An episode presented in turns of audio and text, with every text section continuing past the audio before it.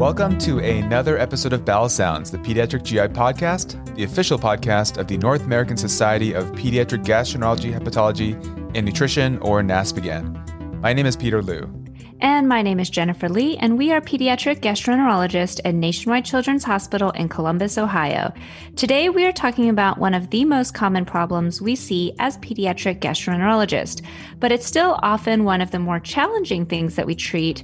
And what I'm talking about is functional abdominal pain in children. We have the pleasure of talking to Dr. Miguel Saps. Dr. Saps is one of the world leaders in this area, so really in all kind of functional GI disorders.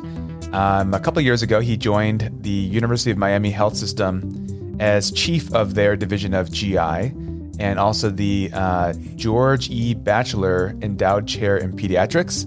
He is also, as we talk about a little bit, one of my mentors. I met him as a medical student at Northwestern, and we have continued to work together since then. Because he recorded the episode in his palatial Miami condo full of echoing marble and expensive materials, there's a little bit of sound quality issues, but it's still great. It's hilarious. Just cut that out. On to the show. On to the show. Take us away, Peter. Dr. Miguel Saps. And so, Jen, you may not know, Dr. Saps is actually probably one of the first pediatric gastroenterologists I've ever met in my life. Ever? Yeah. I met him as a medical student. He's the one who inspired me to join the motility and functional GI world. Oh, man. Yeah. Okay, now I'm nervous. So welcome to the show. Thank you. Thank you. That's a presentation. Not even my mom would do that. That's amazing. Thank you. So well, I better do the first question then, because Peter obviously knows you, but for me and some of our listeners, can you take us back and how did you decide to choose pediatric gastroenterology? So first, I in my country medical school, 7 years, and when I was only 6 months away of finishing medical school, the only thing I knew for sure is that I wasn't going to do pediatrics. I wasn't sure about anything else, but I knew certainly that pediatrics wasn't for me. And then I had my rotation in pediatrics. And after a week, I got fascinated, by the children, by the innocence, by it was so much fun playing with children. Families sometimes. But I really loved it, and I decided I had to do pediatrics. And then the second part of that decision is that, okay, now I had, within pediatrics, I got a scholarship to Spain for 1 year there within the pediatric field. And I was sure that I was going to do pediatric cardiology. That was my passion. Then at the end, few days before leaving to Spain from Uruguay, I realized that the cardiology was very focused and that I wanted something more integrated with the body and like more connection with different systems. And I decided to change for pediatric gastroenterology. And I had to call, it was this uncomfortable moment.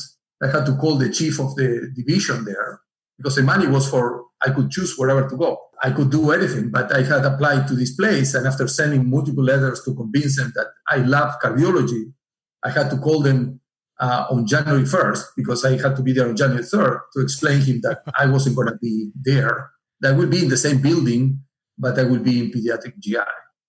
So that's how my passion for pediatric GI, started. Then I spent a year in liver transplant. And then I came 1 year to the US to do liver transplant, and I was for sure I was going to do liver transplant. And look what's now. I'm just now a neurogastroenterologist now. So I went through the glory of transplant, heart, and all these really big things, to now to deal with constipation and abdominal pain. But I love it. Those are the biggest things. By far the most commonly encountered things, probably if you add it all up, cumulatively the biggest impact on children. That's true. That's for sure. I'm in complete agreement with you. So how did you go from transplant to neurogastroenterology? I went back to Uruguay and I wanted to open the first liver transplant program.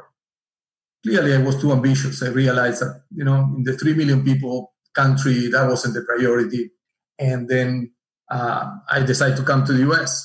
When I came to the US, I didn't know too many people, but I knew Carlo Di Lorenzo and Susan Ornestad because I used to come go to the NASPGHAN meetings coming from Uruguay to the meetings. And I always thought that Carlo and Susan were cool, that they knew a lot, that they had good questions, good answers. They were there always sitting there, and it was like some mysterious thing that they were amazing. So I thought, okay, I have to go to Pittsburgh to do my fellowship. So I went there, and then similar to what's happening nationwide now, every day after lunch, we used to go for coffee with Carlo, for espresso. The only thing is that I regret is that, or the only complaint I had is we were fellows. We didn't have too much money. Carlo never paid the espresso. Yeah. But anyway, so we loved those espresso. We used to talk about different things and, life and medicine and everything. And then at the end of the first year, I need to choose something to do. And so I sat with Carlo. I said, I enjoy working with you. It would be great. But really, who cares about what you do? This is really silly. Like, really, are you embarrassed of working on this field? Like, Pittsburgh, we do transplant. It was a mecca of transplant and things like that. And you're doing constipation and poop and things. And then he sat with me and he explained me. And I got hooked. And from that point on, I continued doing neurogastroenterology, motility for now 20 years. And I love what I do now. Wow. So really all one person. And then Dr. Saps, a few years later, ended up in Chicago and then came across a lowly third-year student who didn't know what he wanted to do with his life. Yeah. So I had many students rotating there. And but there were a couple of them that really struck me. Like they were really ambitious and smart. And not Peter was one of them. No. Yeah, no, that's not true for sure. I saw Peter and I was like, oh, this guy, he really wants to do something. He had good questions. I don't know if he had answers, but he had questions. And that's why he hosts the podcast. No answers. No answers, just the questions. So then I offered him to do this project, and he was there only for a month, but he got to finish the whole thing, to submit the abstract to a meeting, to an NASPGHAN meeting, and to submit the paper. And that paper was accepted. So probably was the first paper that Peter had, probably. For sure. From that day on, we had a number of papers together. Now he's much more important than me. But No. The one story that I did not remember at all, Jen, but later Dr. Saps reminded my wife when we were at a bar at NASPGHAN in DC like 4 or 5 years ago. So as a fourth-year medical student, I went to DDW. I had a poster with Dr. Saps. Like 6 years later, Dr. Saps tells this story to Leslie that when I was a student, I asked him to hang up my poster for me because I had to go eat breakfast with my girlfriend. I still don't know that it's true, but... It was true, but I was nice enough to wait until you get married because I didn't want to bias your wife or give any information that could affect in any way or influence in any way. It's so embarrassing. I it was the only experience, like if I can say something that's done among all the meetings I have been, at least at DDW, that event was, I would say, different. He called me like at 7 a.m. and said, to the room and say, Dr. Saps, if you don't mind, I have a reservation for breakfast. Do you mind taking the poster, hang it there? And in case I don't get there on time, can you stand up and stand by the poster? No. I would have never said that. Okay, that's part maybe it's not true. But the first part about hanging the poster and going for breakfast, that was completely true. I hope you had a great breakfast because I was like, okay, sure. What can I say? There is no other answer that yes. I wasn't prepared for that question from you. So the sad thing is, yes, and it worked. I was like, there's no way this story is true. And then I went on my Facebook and I posted a picture of me in a suit. I only dressed up one day for the poster. I was at breakfast with Leslie, and the post is like, ditching conference for some grub or something like that. It's like, oh my goodness. This like actually, okay, moving on. Okay. So most of us in pediatric GI, we take care of children with chronic abdominal pain all the time. And, we all know the majority of the time the pain is functional in nature, right? There's not an underlying disease or damage that's causing the pain. But sometimes it's hard to explain to families. So when you, as the expert in this area, when you see a child with chronic abdominal pain and you feel pretty confident it's functional, How do you explain that diagnosis to the family? The first thing you need to do is to listen to the patient. So the first thing I do when I start the consultation is I level my height and I look at the eyes and I ask him, without looking at the parents, how can I help you? Because that's the most important question that will lead the whole consultation.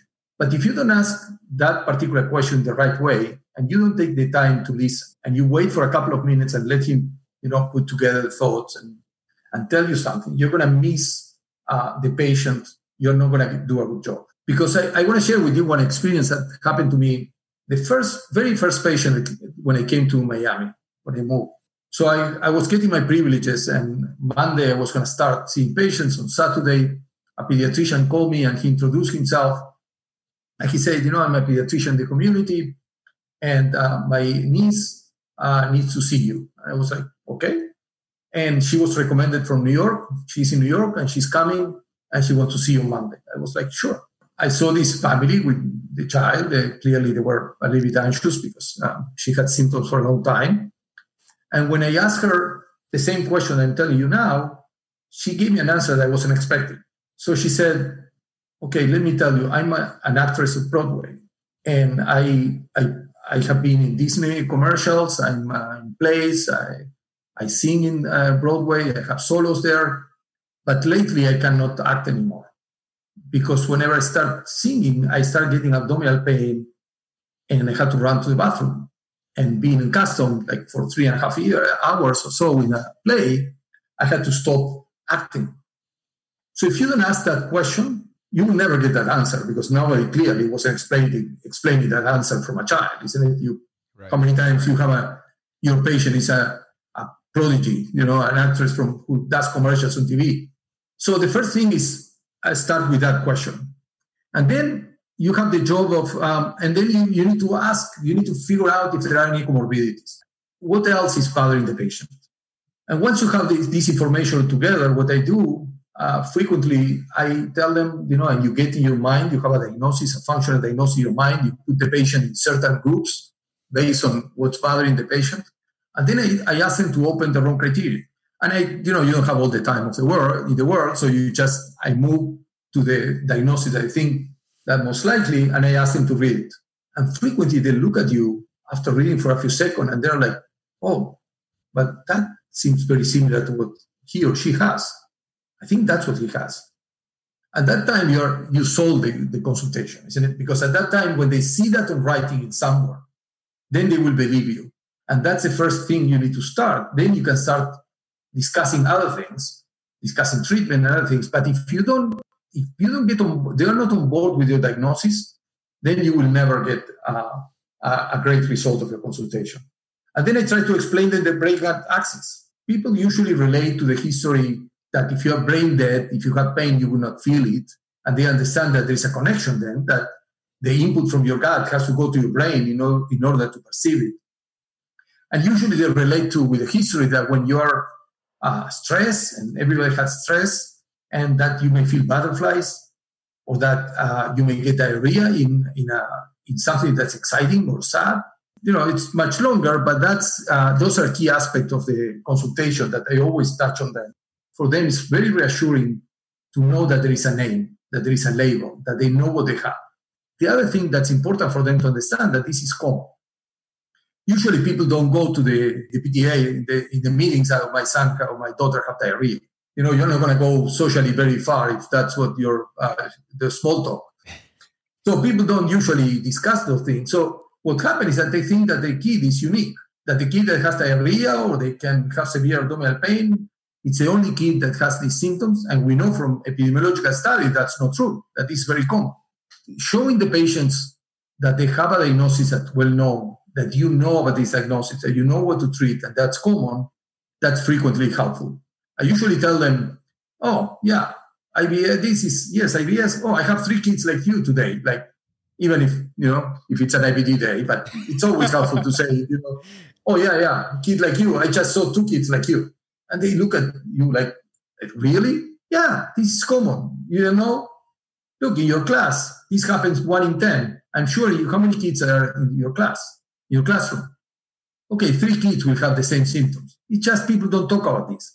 that normalized the situation. I think that's helpful for mostly for patients who had chronic symptoms for a long time and they just feel lost and they don't know what it is, or they keep doing tests on them and nobody gives them an answer. The only answer they get is that this test was negative. You don't have this, you don't have that. Well, doesn't help too much to know what you don't have, isn't it? It helps you more to know what you have. So that's why I think it's important to share the Rome criteria with the patients. Yeah. So listening to the patient and then making a positive diagnosis. So not saying, well, everything was negative, so you must have this, but it's like everything fits exactly with the story. It's this diagnosis. Okay. So we talked about why it's important to make a positive diagnosis, and you also kind of talked about the Rome criteria, right? So they'll split up the functional abdominal pain disorders based on certain characteristics. And I think it is, like you had said, it's very helpful when people realize that their disorder has been described and it's something we see regularly. But why does it really matter? I think there are still some people who see a kid with abdominal pain, just call it, it's functional abdominal pain, or everything is just IBS.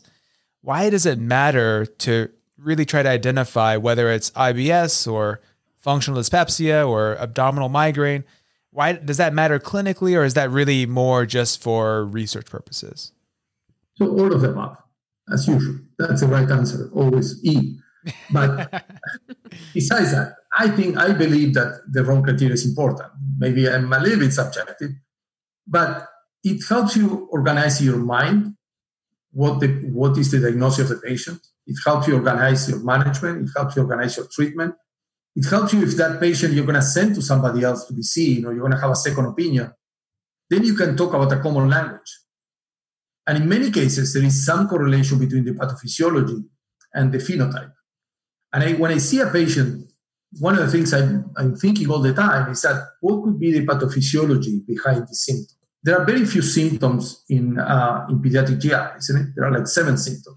Abdominal pain, nausea, vomiting, constipation, diarrhea, distension and bloating, and that's it. So that's what we have of symptoms and signs. They can be very unspecific.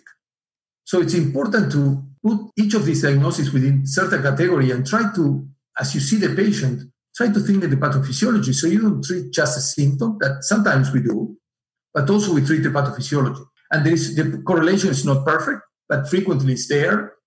And even in functional dyspepsia, isn't it? You don't treat the same way epigastric pain or postprandial distress syndrome. So it's important, I think, for that. But as you mentioned, if you talk about research, if we want to have uniform inclusion criteria, you need to have a common language. You need to have a way of saying this patient has this diagnosis or this other diagnosis.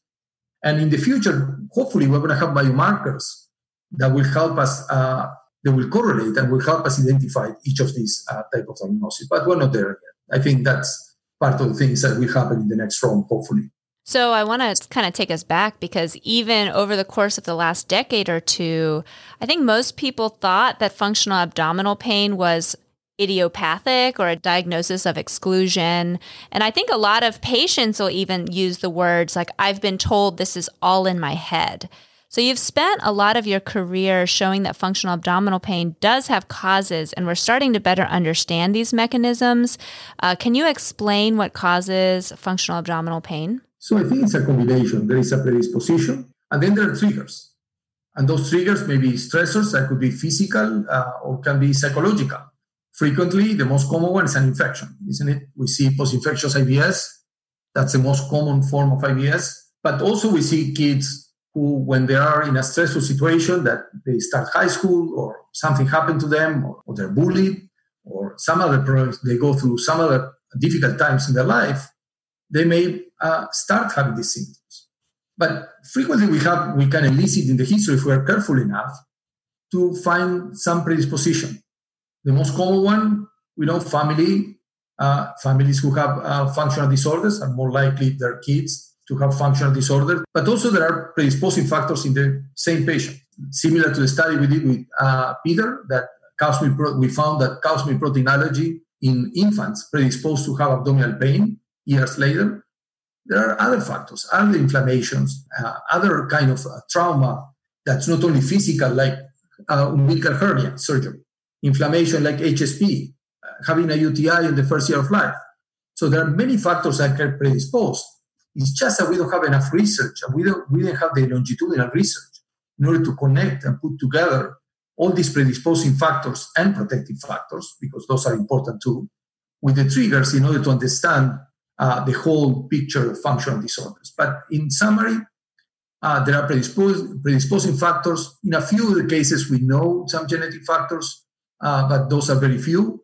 Many of the early stressors, we don't know them. And then sometimes it's easy to identify the triggers. And that's why many times they say it's in your head, or you are like just very anxious, and and those can be just the triggers. But there is a reason why that particular patient developed the symptoms and not somebody else who may have similar triggers or vice versa. So, okay, moving on a little bit to treatment.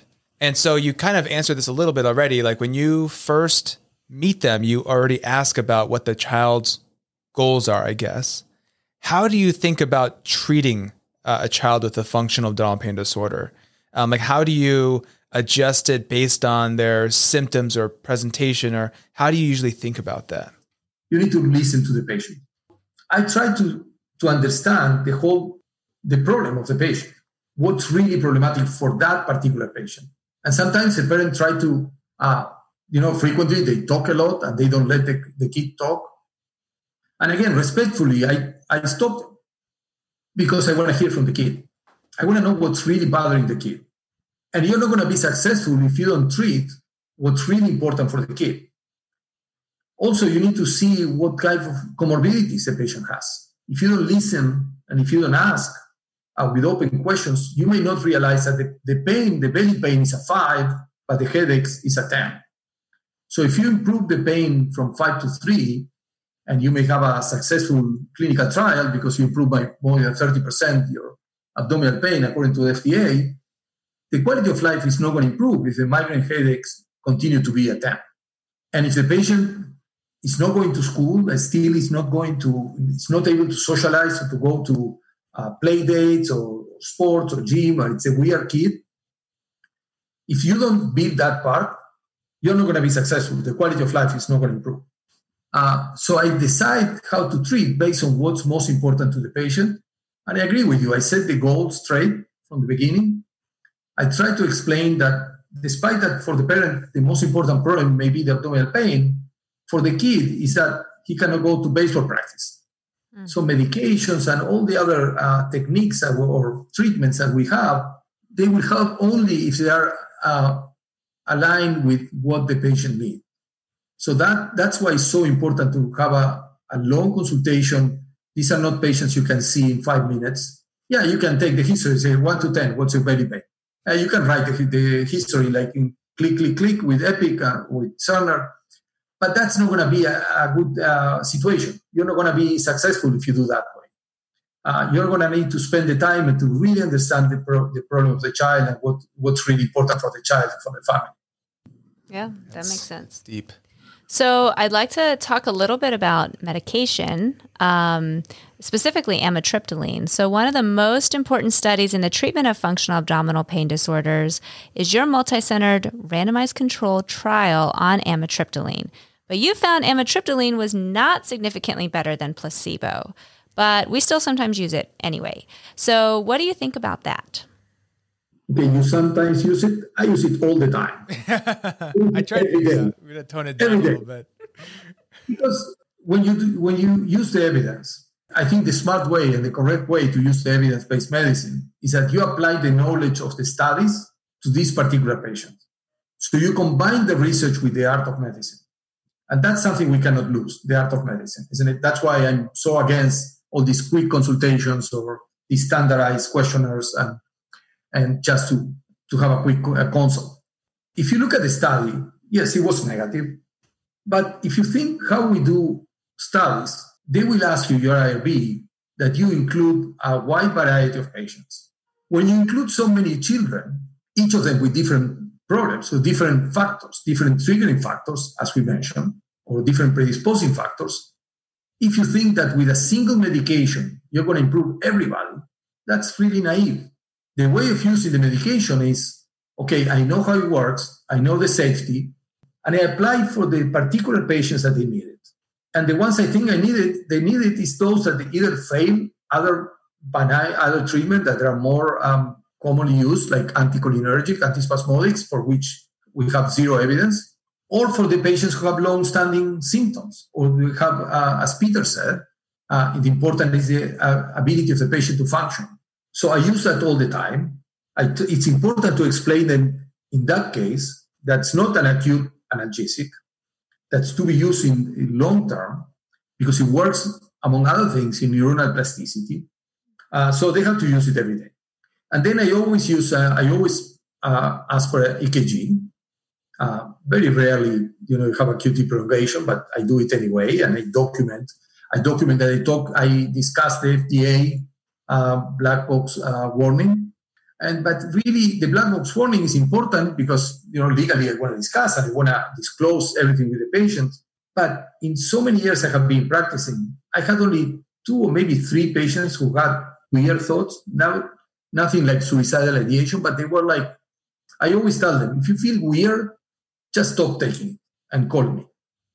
And I had 2 or 3 patients, they felt a little bit weird and they stopped it, but they have used it probably thousands of times. So we know it's a safe medication. So I use it all the time. And I think I have success. I had patients, that if it wasn't successful for pain, I had patients that not just have belly pain, they have headaches. And frequently in those patients, they improve both of the symptoms. So the bottom line, I always try to tailor the treatment to the patient. And in some patients, but many of them, I use amitriptyline. Yeah, no, that makes sense. And I feel like, so that almost highlights a number of important issues with the current research in functional abdominal pain disorders. You had mentioned before why it's important to try to classify disorders. If you lump all the abdominal pain disorders, it's going to be a very messy study. You're not going to know really how a medication works for example, abdominal migraine, which might be totally different than how amitriptyline would work for maybe just functional abdominal pain, something that not otherwise specified. It also points to how little data we have for even our most commonly used antispasmodics. I think it's just important that we think about all those things and then tailor the treatment to the patient. You're aware, because I think you're part of it, in which we're looking at the placebo effect. And that we compare with antispasmodics, just telling them they're going to get placebo and taking a medication that had a label of placebo, big bold letters, they still got better, significantly better than using antispasmodics.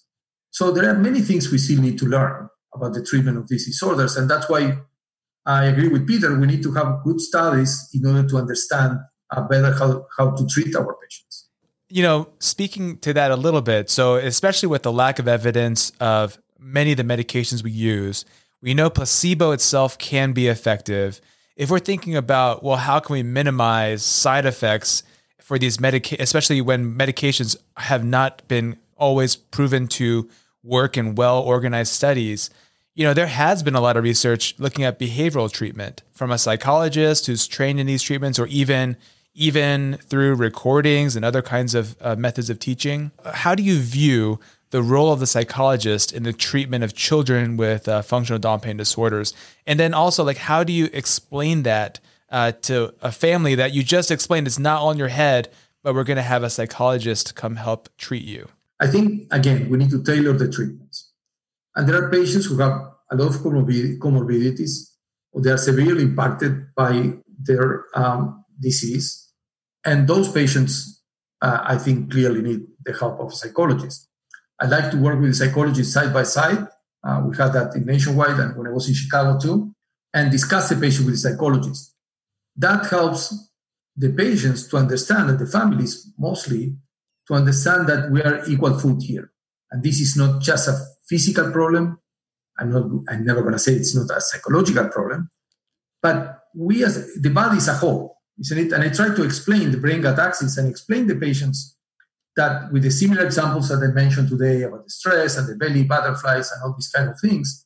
But at the end, the body is one thing. It's a whole. So if you get a good report with the patient, you get for them to buy into your ideas, then you can introduce a psychologist. And in my experience, there are 3 groups of families. the ones that they come here looking for a psychologist, those are a minority. Those you can convince who are in the fence. And then the other ones who it's going to be impossible. It doesn't make any sense even to propose because they're just not there. Because of philosophical, religious, or other kind of ideas that they're not open to that. So you need to decide who are you going to introduce a psychologist to? But because psychology or CBT is not the only treatment. It's mind-body, hypnotherapy, others. I frequently use hypnotherapy. We train in Miami 2 of our nurse practitioners. They do hypnotherapy. So for all those treatments, you're going to have to explain the parents, the brain-gut connection, they're going to have to buy into that. And I was going to mention that experience I had in Nationwide when a family, when I tried to mention hypnotherapy, because I always tell them there is evidence for psychological treatment, for hypnosis, and for medication. And I explain the evidence of each of them, and I try to leave it open and to see where they stand, what they prefer. Because after all, if there is evidence for the three of them, I would use whatever is more amenable for the family. And when I go to explain them about hypnotherapy, the mother just stand up, look at me, and she said, "We don't do these kind of things here." And she left. Mm. So there are times in which there is no point to introduce certain techniques or certain treatments if the family is not open to them. So that's why we go back to take a good history, listen to the family, see where they stand, and combine with the evidence. And that's what's going to help you to get the best treatment. I think we've talked about this a little bit, but we've talked a little bit about the spectrum of functional abdominal pain disorders and how it's changed over the course of time. And you mentioned biomarkers, but what do you think is coming next? What do you see changing in the next decade or two in this field?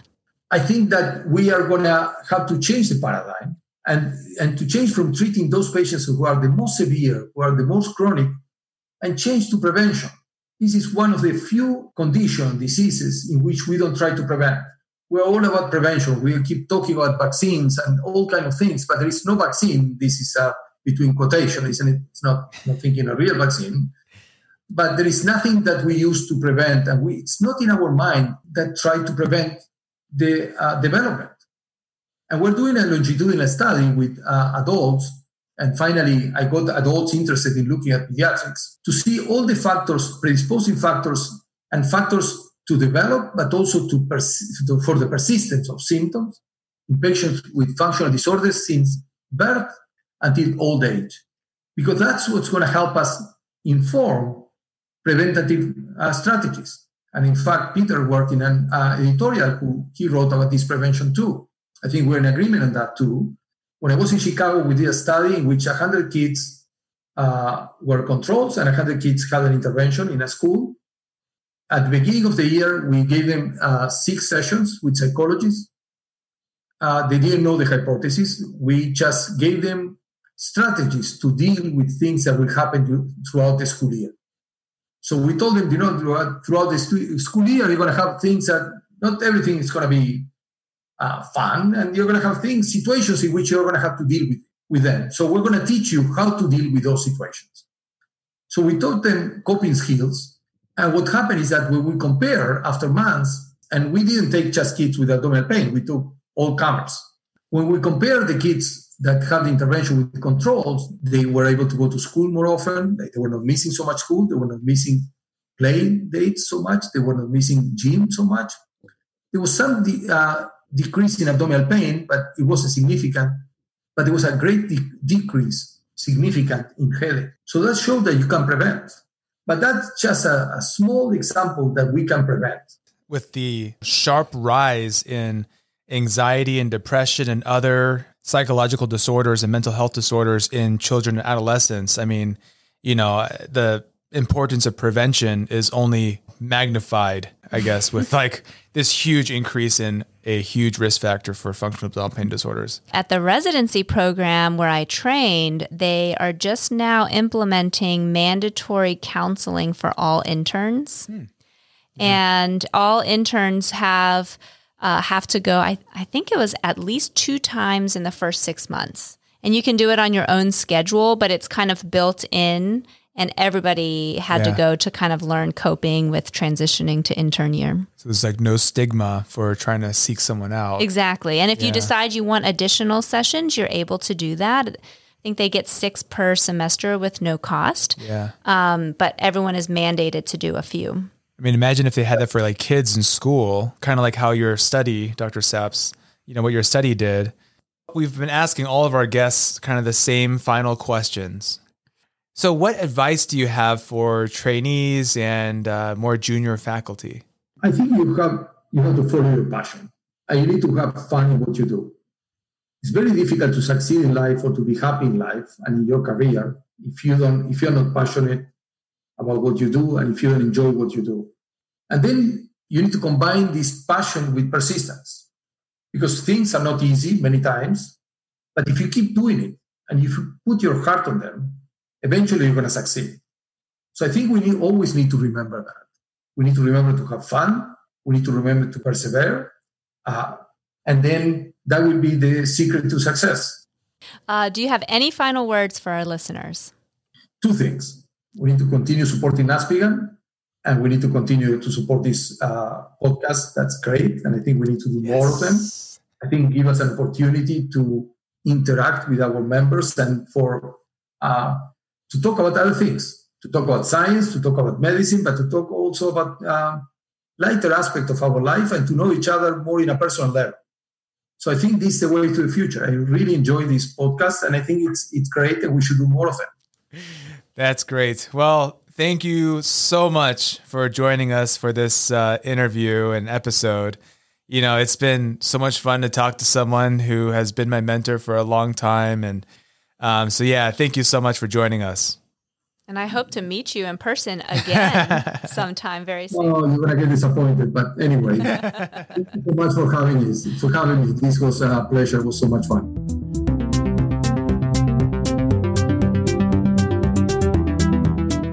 So based on those conversations, sounds like he was a pretty great mentor to have, Peter. It's all right. No, he was great, obviously.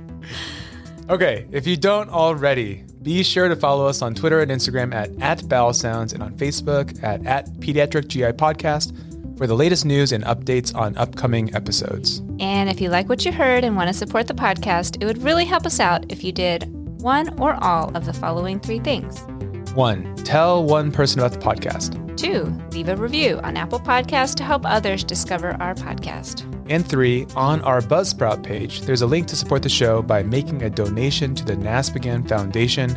You can also get there through www.naspghan.org. The money you donate helps support some of the amazing things the NASPGHAN Foundation is doing, including supporting pediatric GI research and public education programs.